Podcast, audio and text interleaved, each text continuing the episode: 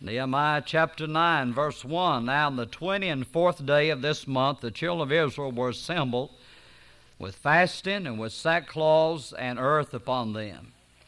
And the seed of Israel separated themselves from all strangers and stood and confessed their sins and the iniquities of their fathers. And they stood up in their place and read in the book of the law of the Lord their God one fourth part of the day and another fourth part they confessed and worshiped the Lord their God. Let us pray. Father, we thank you for your word tonight, for another opportunity that you've given to us to preach your word. And Lord, we need divine help tonight, and I pray that you'd be pleased to meet with us. And oh God, just prepare our hearts for this time, prepare us for revival. And we know that you did for Israel, you're able to do for us. And I pray, God, that you'd do it. Speak to us, O Lord, and may our hearts and minds be open to the truth you have for us. In Jesus' name, amen. Well, I want to talk to you on seven steps to revival. Seven, of course, is the number of perfection, and I think we find seven in this chapter. Now, let me give you a little word about Nehemiah. He was the cupbearer of King Artaxerxes and 14 years after the return of Ezra, the priest, Nehemiah leads a company uh, to rebuild the walls and restore civil authority.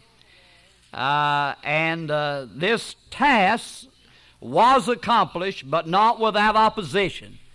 You read the book of Nehemiah, and he had uh, tremendous opposition. In fact, uh, at a time there, they had to build and work with one hand and carry a sword in the other hand. That gives you an idea of the kind of opposition that he faced. Anytime you try to do anything for God, you're going to stir up the devil and you're going to have opposition. Now, the wall was finished in 52 days.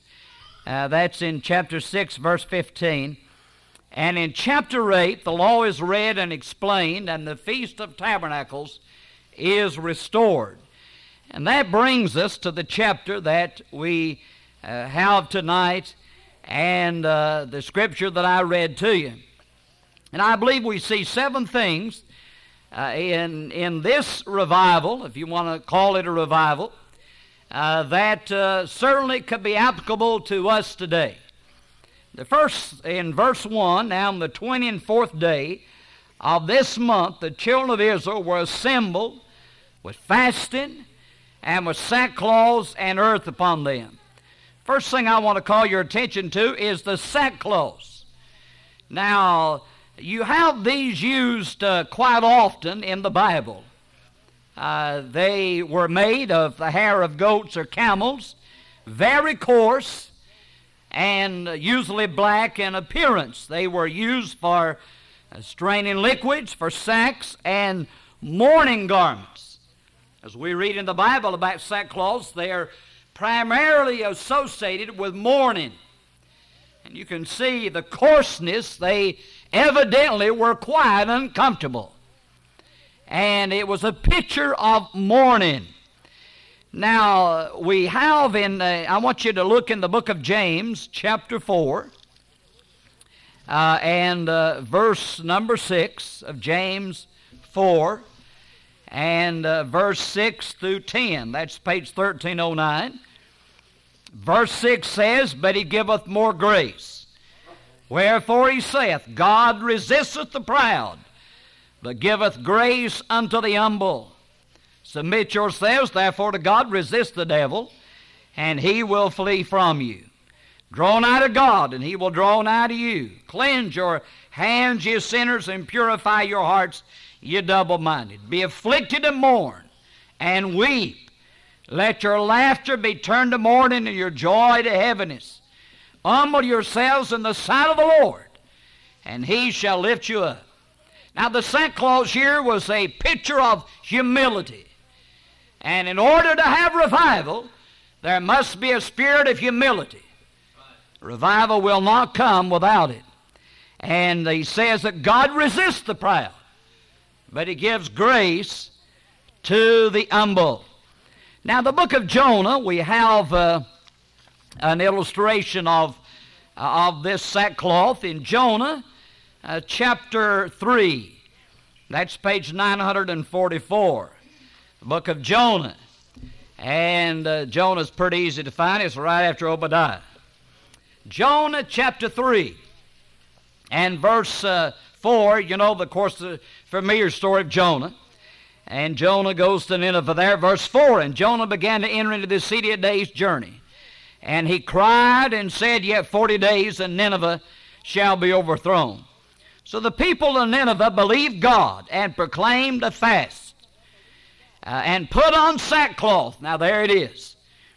From the least of them, even or from the greatest of them, even to the least of them. For word came unto the king of Nineveh, and he arose from his throne he laid his robe from him and covered him with sackcloth and sat in ashes. He caused it to be proclaimed and published through Nineveh by the decree of the king and his nobles, saying, Let neither man nor beast, herd nor flock taste anything, let them not feed nor drink water. But let man and beast be covered with sackcloth and cry mightily unto God. Yea, let every let them turn every one from his evil way and from the violence that is in their hands. Who can tell if God will turn and repent and turn away from his fierce anger, that we perish not? And God saw their works, that they turned from the evil way, and God repented of the evil that he had said that he would do unto them, and he did it not. Now, can you imagine the President of the United States doing that? The Bible said here, the Nineveh, the, from the greatest, even the king of Nineveh, rose, laid his robe from, from him, and covered him with sackcloth and sat in ashes. Now, you talk about humility, but that's what we need in this day.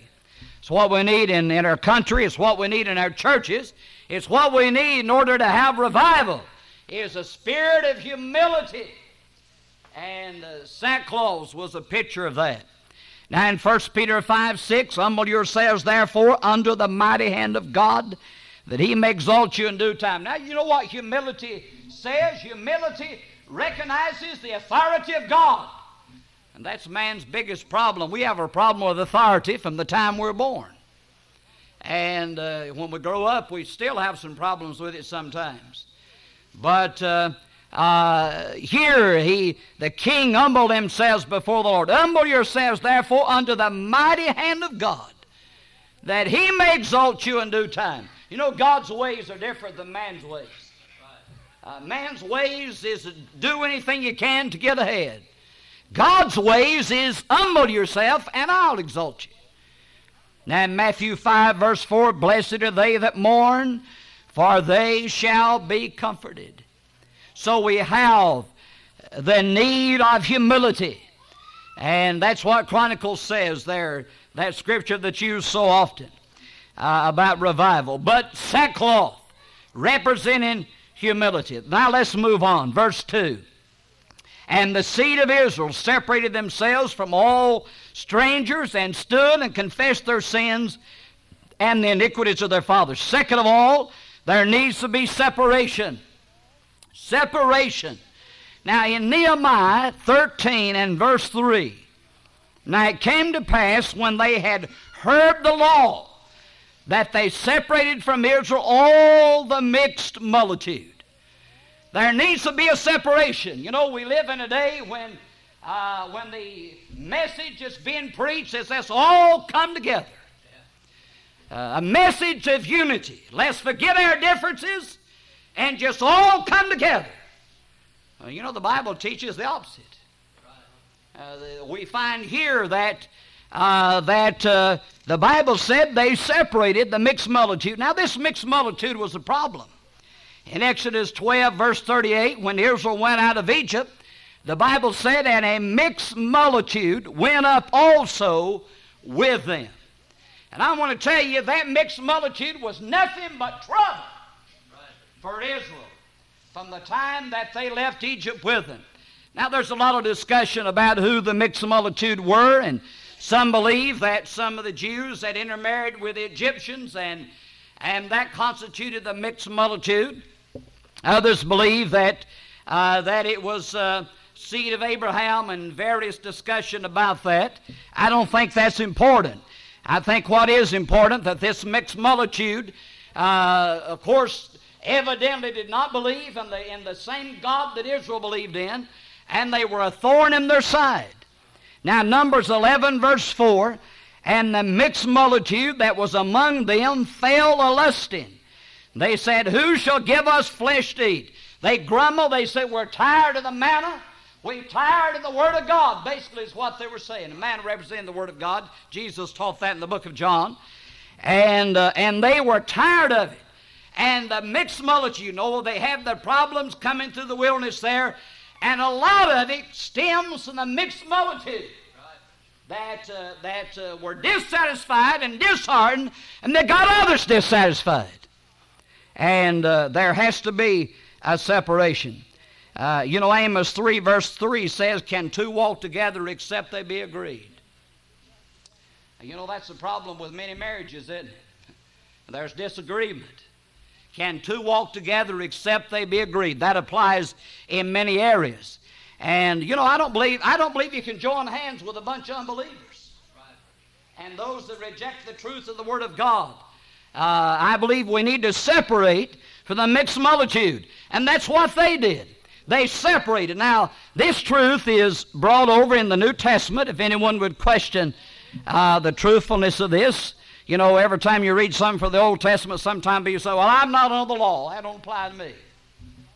And, uh, you know, it's a strange thing. A lot of times, if we don't like it, we just give it to the Jews. say, God wrote that to the Jews. I don't like that, so we'll give it to them. In 2 Corinthians 6, a familiar scripture, let's look there, page 1234. 2 Corinthians in chapter number 6 and uh, verse number 14. Listen what he says. Be ye not unequally yoked together with unbelievers. And he gives us a reason. For what fellowship hath righteousness with unrighteousness? What communion hath light with darkness? What concord hath Christ with Belial? Or what part hath he that believeth with an infidel? And what agreement hath the temple of God with idols? For ye are the temple of the living God. As God has said, I will dwell in them and walk in them, and I will be their God and they shall be my people. Wherefore, come out from among them and be ye separate, saith the Lord, and touch not the unclean thing, and I will receive you. Will be a father unto you. You shall be my sons and daughters, saith the Lord Almighty. Now, this scripture says to come out and be separate from unbelievers. And, uh, and he gives the reasons for that. So he says, Come out, and I will receive you indicating that if we don't, then God won't receive us. So we need to separate from unbelievers. We need to be separate as Christian people, as saved people. We need to come out. That doesn't mean we're to have no contact with them. We'd have to go out of the world. We're certainly to try to win them to Christ and live right before them. But we're not to participate in their sin and join hands with them and join agreements with them. I believe that applies in business. I believe it applies uh, in, in church endeavors, certainly. And uh, that's why we're an independent Baptist church. Because we believe the convention does some things that I can't agree with. And, uh, you know, they support things that, uh, that I believe are anti God and anti scriptural. And, and therefore, I cannot support that and cannot join with that. People say, and in their churches, they, they're, they're a part of it uh, they say we're, we're in it in name only. Well, if I was going to be in it, I'd support it. Amen. And if I wasn't going to support it, I'd get out of it. But uh, uh, we, we believe, I believe that certainly literally, and I believe this scripture applies to that as well as other areas of life. But anyway, uh, people that, that deny, people deny the virgin birth and deny the blood of Christ and deny the bodily resurrection of Christ I can't join hands with someone like that just because they're Baptist or whatever denomination they may be. And uh, so he says, I believe we're to separate. They separated from the mixed multitude. I believe we're to separate from the mixed multitude. I mean, I can't fellowship. I can't fellowship to someone that prays to Mary, you know, or prays to saints, or believes in works for salvation. I believe that's anti-scriptural.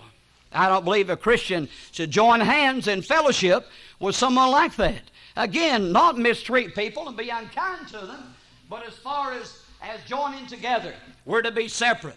Now, uh, in verse, in, in verse 1 of chapter 7, having therefore these promises, dear beloved, let us cleanse ourselves from all filthiness of the flesh and spirit, perfect the wholeness in the fear of God. So we're to separate from the believers and we're to separate from personal uncleanness. Not just enough to, and we're not to take the holier than thy attitude and I'm the one right and everybody else is wrong. I'm not talking about that. But I'm talking about those that reject the truth of God. We're to separate ourselves from them, but at the same time, we're to get rid of the uncleanness and the sin in our own heart and life. And this is necessary uh, for revival, I believe. So there needs to be separation. Okay, not only that, but back in Nehemiah, the Bible said in verse 10 that they stood and confessed their sins and the iniquities of their fathers. Thirdly, sins need to be confessed in order to have revival. Notice they confessed their sins and the iniquities of their fathers. I think we need to do that for our country.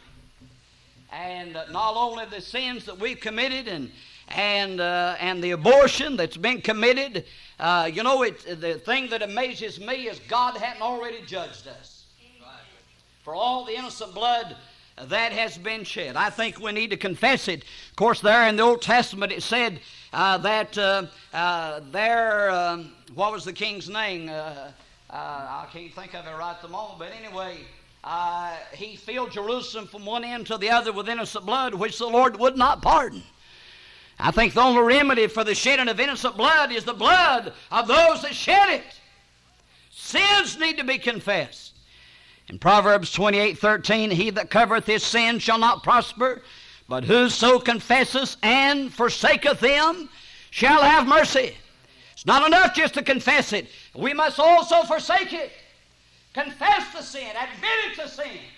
That's what he's talking about. And then forsake it.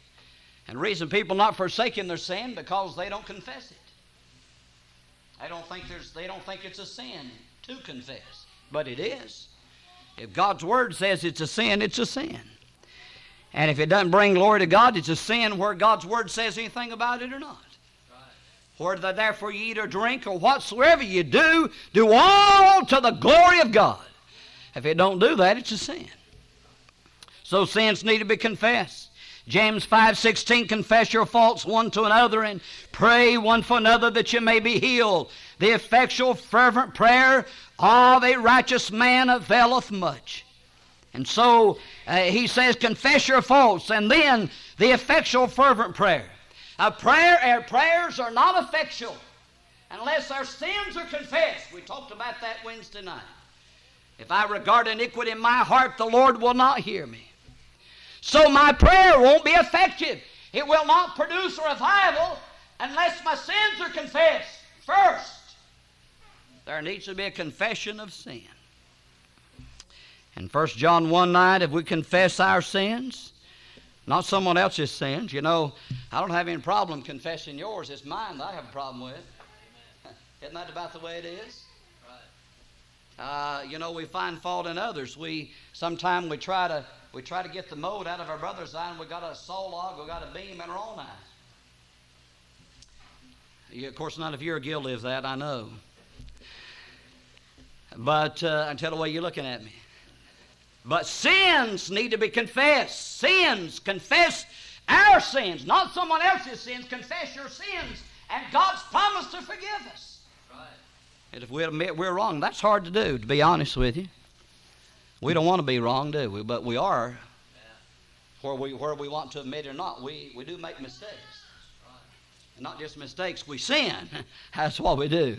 And sometimes we don't want to call it that, do we? Oh, I made a mistake. No, I sinned against God. And David there, you know, when he come face to face with his sin, he said, Against thee and thee only have I sinned and done this evil in thy sight. You read Psalm 51, I'll tell you, he calls it just exactly what it is. and, and we'd have revival if we, if we would get to the place we quit quit saying everything's all right and just call it call it sin. Just call it what God calls it and say it's wrong, it's it's evil, it's sin, and I'm guilty. Sins need to be confessed. Not only that. Scriptures read. Verse 3. And they stood up in their place and read in the book of the law of the Lord their God one fourth part of the day. You think our services are long? How long is the fourth part of the day? Well, if uh, let's say if there's 12 hours of sunlight, I assume he's talking about the daytime and not the night. Let's say there's 12 hours, that'd be three hours. They stood and read the Word of God for three hours.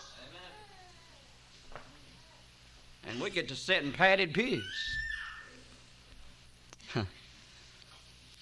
Some of you remember the sawdust trail, don't you? And uh, and uh, you know the pews just had a board there. You was lucky.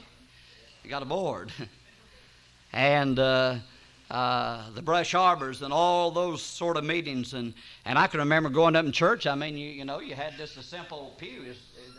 They, built them. I mean, they just took slats of wood and nailed them together, and you had a pew. Wasn't any padding to it. And uh, but they stood and read the Word of God. I mean, what if we just come to church and read the Word of God. That's all we done. Didn't have any singing, didn't have anything else. Just read the Word of God for three hours. You know? And notice they stood up in their place and read in the book of the law of the Lord their God one fourth part of the day. And you can't have revival without the Word of God. And there are those that try to, uh, you know, put the Word of God in a secondary place and and uh, you know the churches have gotten to uh, you know they're having all kind of things and uh, you know let's have an aerobics class and and uh, you know uh, play ball and and uh, you know show movies and and whatever nothing wrong with a christian film or whatever but i'll tell you the word of god is the most important thing of all and anytime the word of god is taken out of its place you've got problems the scriptures are read here one fourth part of the day. Now the Bible says in uh, in uh, in chapter eight. Let me turn back there and read about three verses, if you will, there, please. Nehemiah eight, verse one. And all the people gathered themselves together as one man into the street that was before the water gate. And they spake unto Ezra the scribe to bring the book of the law of Moses, which the Lord had commanded Israel. And Ezra the priest brought the law before the congregation, both of men and women, and all that could hear with understanding upon the first day of the seventh month. And he read therein before the street, that was before the water gate, from the morning until midday, uh, before the men and the women. And those that could understand, and the ears of all the people were attentive unto the book of the law. Now, here they read a half a day, and nobody went to sleep. Everybody was attentive. Everybody paid attention for six hours. they were attentive to the Word of God. That shows the importance. You know, you know one reason? Uh, because, uh, you know, I believe it's in King Josiah's time that the law of God was discovered, and they hadn't heard the Word of God in a long time. Probably the same here. And if we didn't have it, you know, the problem is we've had it so much that we don't appreciate it. And if we didn't have it, as I remember the tape Brother Marlowe let me have, and his fellow talks about going into China, I believe it's China, and smuggling some Bibles in there. And when the first thing they did, when they got them, they tore the backs off of them because they didn't want that Holy Bible on there. That they, they'd be discovered and, and confiscated and whatever.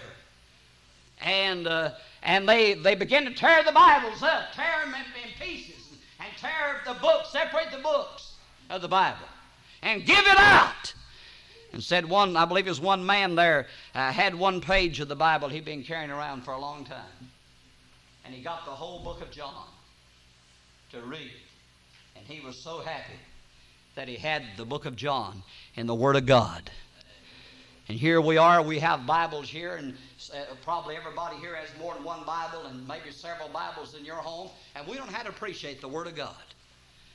I'll tell you, this is God's Word. If, if, if, if, if somehow that next Sunday, homecoming Sunday, that Jesus Christ Himself in a body would come and we would announce Jesus Himself is going to be here and speak at homecoming. Can you imagine the excitement? Well, you couldn't get people in a mile of this place. People wanting to come and see Jesus Christ in person. Well, He's not going to do that in person. But he's given us his, this is his letter. This is his love letter. This is his word that he's given to us. And we don't appreciate it. We don't love it like we ought to love it. But these people, I'll tell you, they had revival because they loved the Word of God. John 5 39, search the scriptures, for in them you think you have eternal life, and they are they which testify of me. Proverbs 28 9, He that turneth away his ear from hearing the law, even his prayer shall be abomination. God says you can't get your prayers answered if you don't love the Word of God. If you won't hear the Word of God, you can't get your prayers answered, and that would include praying for revival. Then, not only that, but number uh, five, there needs to be spirit filled worship. Notice the Bible said uh, that uh, they read in the book of the law of the Lord their God one fourth part of the day, and another fourth part they confessed and worship the Lord their God. And that took them a while. It took them just as long to confess as it did to, to read the Word of God.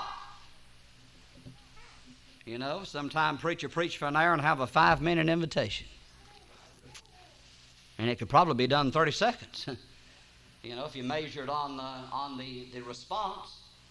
But here, they, uh, they read a fourth part of the day, and another fourth part they confessed and they worshiped the Lord their God. Now, in chapter 8, verse 5 and 6, the Bible says, And Ezra opened the book in the sight of all the people, for he was above all the people, and when he opened it, all the people stood up. And Ezra blessed the Lord, the great God, and all the people answered, Amen, Amen, with lifting up their hands. And they bowed their heads and worshiped the Lord with their faces to the ground. I'll tell you, these folks were worshiping. And they wanted, I'm not talking about this put on, you know, this show, and, uh, you know, trying to work something up. I'm talking about when a heart is humble before God. When your heart's humble and you feel like falling on your face before the Lord in real worship. This, this is what happened. And, and they, they worship the Lord. In Psalm 95, verse 6, Oh, come, let us worship and bow down. Let us kneel before the Lord our Maker. And uh, it's not so much the position of the body as it is the position of the heart. But when your heart is humble, then it causes your body to want to bow. In this matter of worship. Now, let's turn to John chapter 4. John 4, a familiar story there the Samaritan woman and uh, verse number 20. John 4, verse 20. And Jesus is having this conversation with this Samaritan woman. And uh, she says, Our fathers worshipped in this mountain. And you say that in Jerusalem is the place where men ought to worship. That's uh, page 11, 19, if you haven't found it yet. John 4, verse 19, or verse 20, rather. And she's, she's uh, trying to figure out where you're supposed to worship. Listen, verse 21. Jesus saith unto her, Woman, believe me, the hour cometh when you shall neither in this mountain nor yet at Jerusalem worship the Father. He's telling the place is not what's important. Ye worship you know not what. We know what we worship, for salvation is of the Jews. But the hour cometh, and now is, when the true worshippers shall worship the Father in spirit and in truth. For the Father seeketh such to worship him. God is a spirit, and they that worship him must worship him in spirit and in truth. Spirit filled worship. Can't worship without the Spirit. Can't worship without the truth. It takes both. You have to worship in the right way. People say, I don't think it makes any difference where you go to church. Oh, yes, it does. One religion's good as another. That's not true. Doesn't matter. You know, one is as good as another if both are following the truth. But the tragedy is that Usually it's not that way. Now, he says, They that worship him must worship him in spirit and in truth. And unless the Spirit of God comes, we haven't worshiped. Spirit filled worship. That's what we need. Mr. McKinney is talking about that. You know, uh, without the Spirit, it's, you know, might as well go to the house. You know, without the Holy Spirit, it's all in vain anyway. You can't have revival. You can't worship. You can't have revival without the Spirit. Then, not only that, but number six, sincere thanksgiving. This is in verse 5 through 32, and I'm not going to read all that, but he simply is recounting the history of the nation and God's blessings upon the nation. Sometimes we forget where God brought us from. It's amazing how, how forgetful we are. I'm not talking about that that's natural. I'm, you know, I'm forgetful. I try to write things down so I won't forget it, and then I forget where I wrote it. Uh, but that's the way it is, you know. And uh, uh, getting old. Uh, uh, you know, Miss Hollifield gave me a poem, and I'll read it sometime here. It said, The lonely, the old, the forgotten. I told her, I said, That's me. Uh, but anyway, we forget where the Lord brought us from, don't we? We forget the blessings of God we've enjoyed. And we need some sincere thanksgiving. Let me just give you a few of the verses uh, here in chapter 12. I'll turn on over uh, in this book.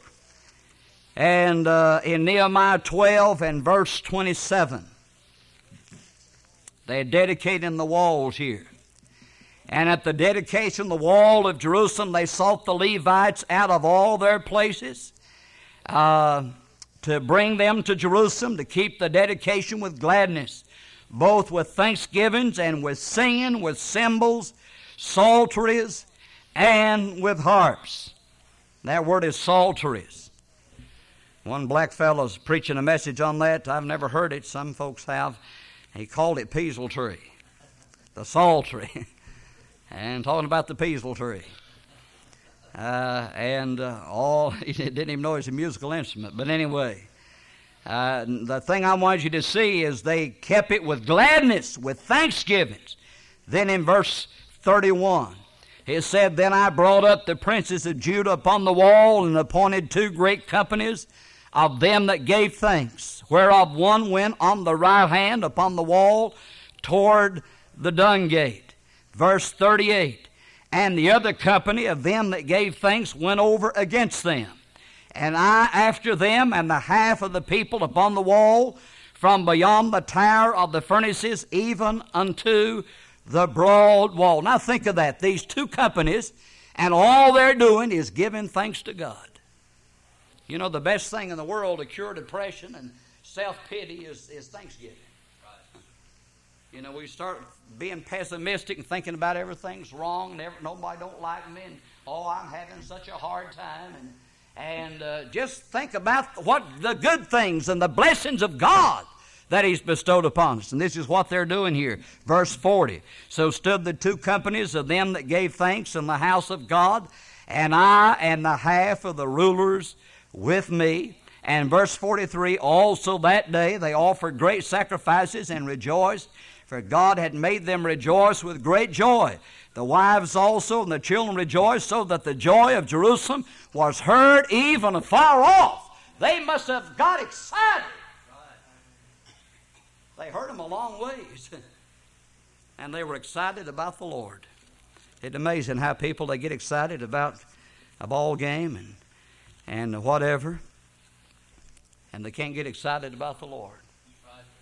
And you know, the Lord's worth 10,000 ball games. I, I enjoy a ball game. But I tell you, you ought to enjoy the Lord and ought to enjoy Him more. Sincere thanksgiving. Uh, Psalm 95, verse 2 and 3 Let us come before His presence with thanksgiving and make a joyful noise unto Him with psalms, for the Lord is a great God and a great King above all gods. 1 Thessalonians 5:18 and everything give thanks for this is the will of God in Christ Jesus concerning you. So another step to revival is thanksgiving. Sometimes we, we pray about revival and we, we talk about revival, we preach about revival, and we have revival, and the Lord meets with us, and we forget all about it. We, ne- we don't even take the time to thank God for it. There needs to be thanksgiving. They built the wall in the midst of terrible opposition, and God gave them the city back, and they were able to rebuild it, and they took time and thanked the Lord. And they got right with God. And then finally, there needs to be submission.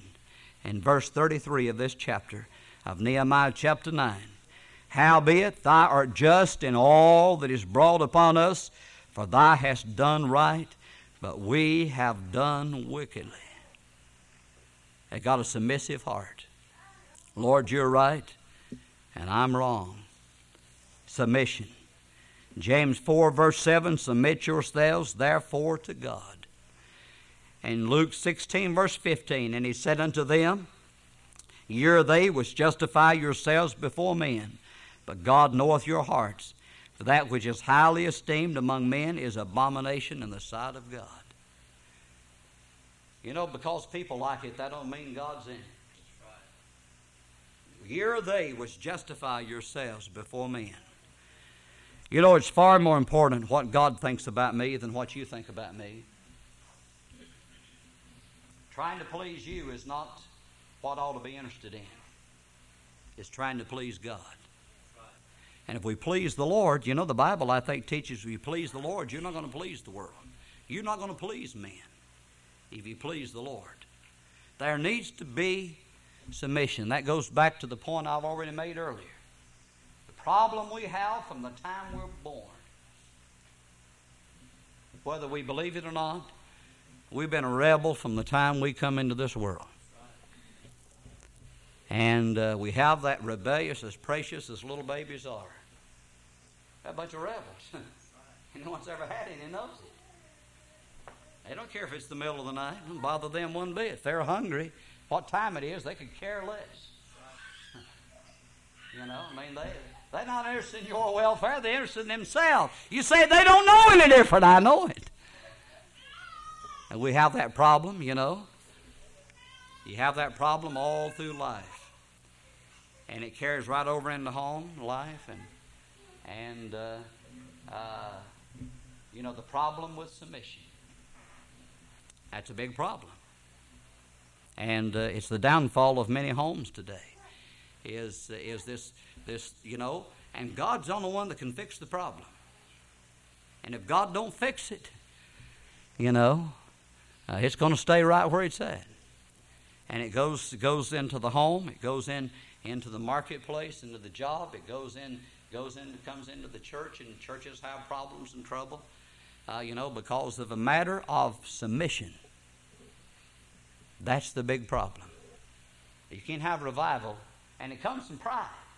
You know, it all goes back to the basic sin of man, which is pride. And you can't have revival and you get rid of pride. And that goes back to the very first point that I made in the matter of sackcloth and the matter of humility. And humility and submission ties together. Do we want revival? Or do we just want to go through the motions? Now, we've got a good preacher coming. Most of you have heard Brother Craig before. And he's a good man, a good preacher. But they don't guarantee revival.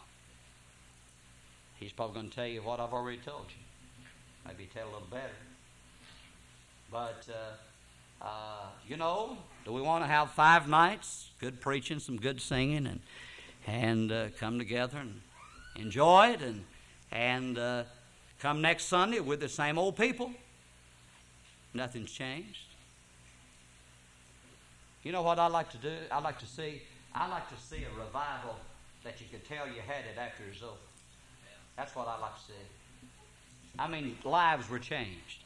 You can see evidence of it in people's attitudes and people's actions and uh, in how we, uh, we respond to the things of God and, and uh, the priorities we have and what comes first.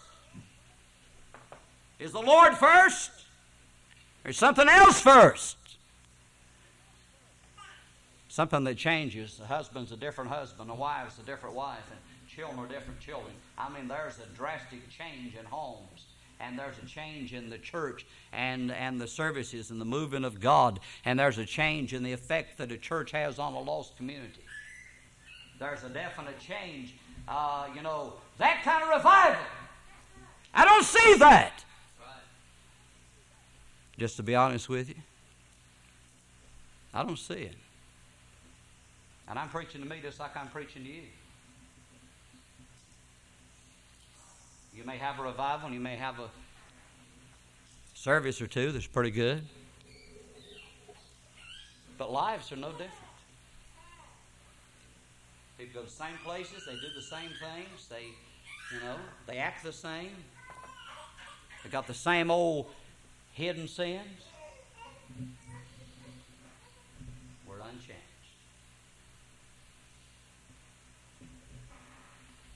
Same hate, same envy, same jealousy, just like it was. We need a revival that will change hearts and change lives. That's what we need. If we're going to survive as, as Christians individually, and if we're going to survive as a church family, we better have revival. A revival that will make us what God wants us to be. And you know, we have that kind of revival. We won't have to worry about having good service, good spiritual services. I don't have to. I don't have to get up here and fuss about you for not going soul winning. I worry about that. I worry too much about Wednesday night and Sunday night. If it's possible, you'll be here